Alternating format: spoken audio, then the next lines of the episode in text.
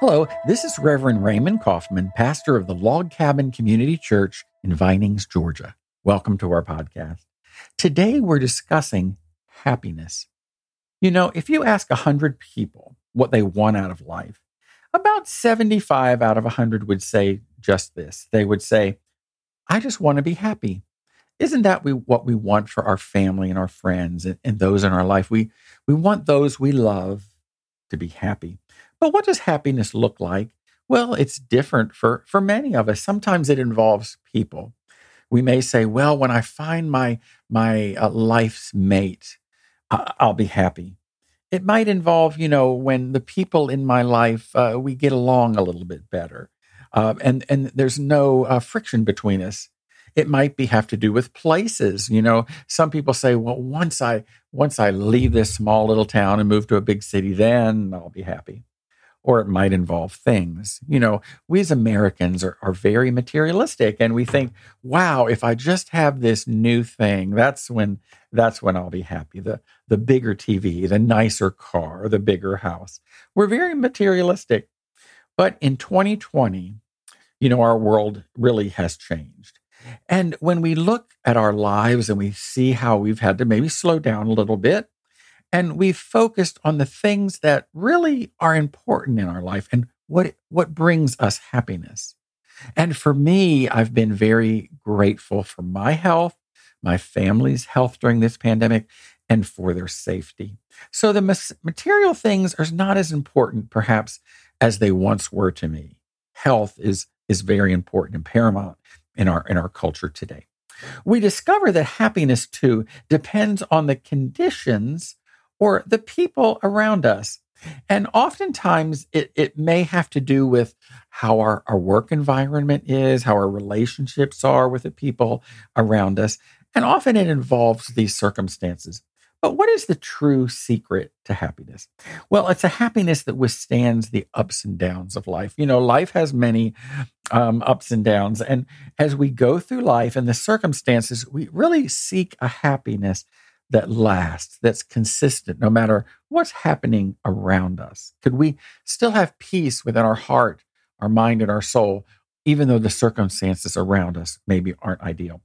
The more we search, the more we discover that happiness is not something exterior that's around us that involves people or places or things, but really happiness is about what's going on inside of us.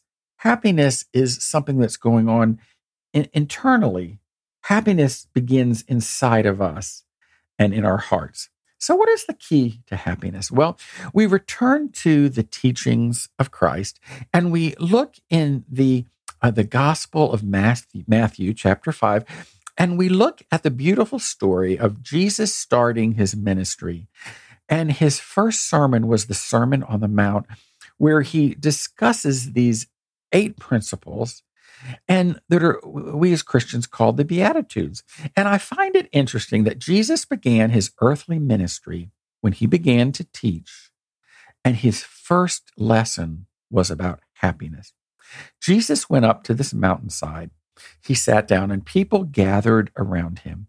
And seeing the crowds, the scripture says, he said, Blessed are the poor in spirit, for theirs is the kingdom of heaven he looked around and he saw people and he saw people who were suffering and he saw their anxiety and he saw their worry and he saw their fear. And isn't it interesting that in our culture today in 2020, these are the things we're still struggling with in our culture uh, anxiety, worry, and fear. All of those things I, I can relate to this past year.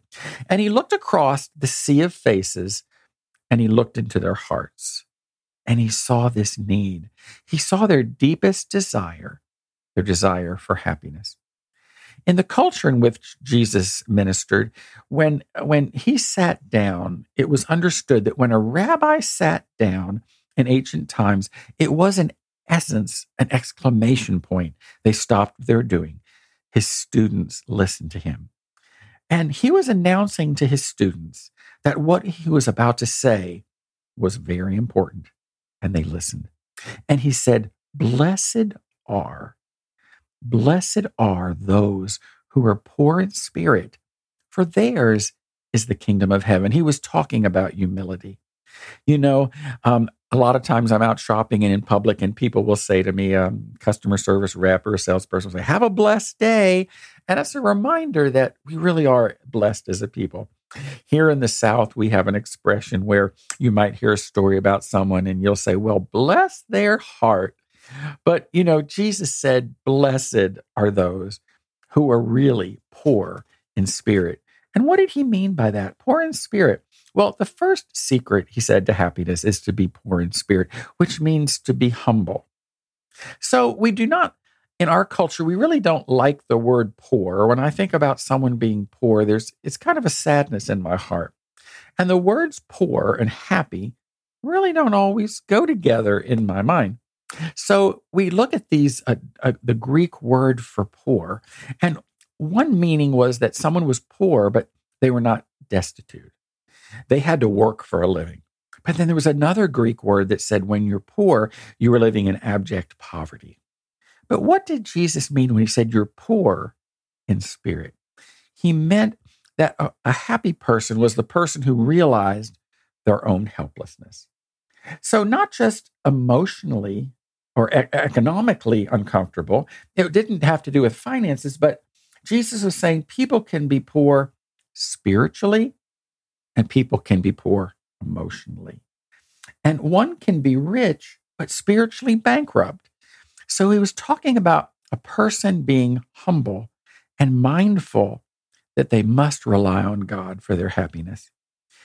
In this year, have you felt helpless at times? Uh, I'll never forget when the pandemic first came and I, I went to a grocery store and people were in line waiting for the store to open up and we're all wearing masks. It was the first time I saw everyone out in public wearing a mask and I thought, wow, our world really has changed. And those people seemed anxious and afraid and, and, and worried.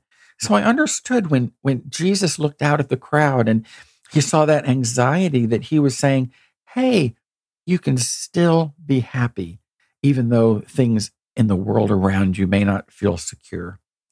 So, what he was saying was that happiness is rooted in humility in a person's deep inner self. That when we're reliant on him, we're reliant on God, he gives us happiness and peace. It's simply seeing our need before God. Humility opens our hearts and our lives to the miracle working God. Humility allows us to cry to God for help, and He meets us where we are. I don't know if you're anxious today. I don't know if you're afraid today. I don't know if you're worried today, but I do know that God loves you and He cares for you and He's walking with you. And he, God said, Blessed, blessed are those who are humble in spirit. So we remind ourselves to rely on God for our peace and for our happiness. My prayer for you is that we turn to God and we realize that God is a source of strength, a source of peace, and a source of blessing, and a source of happiness. So, my prayer for you is great happiness in God's love. Thank you, and God bless you.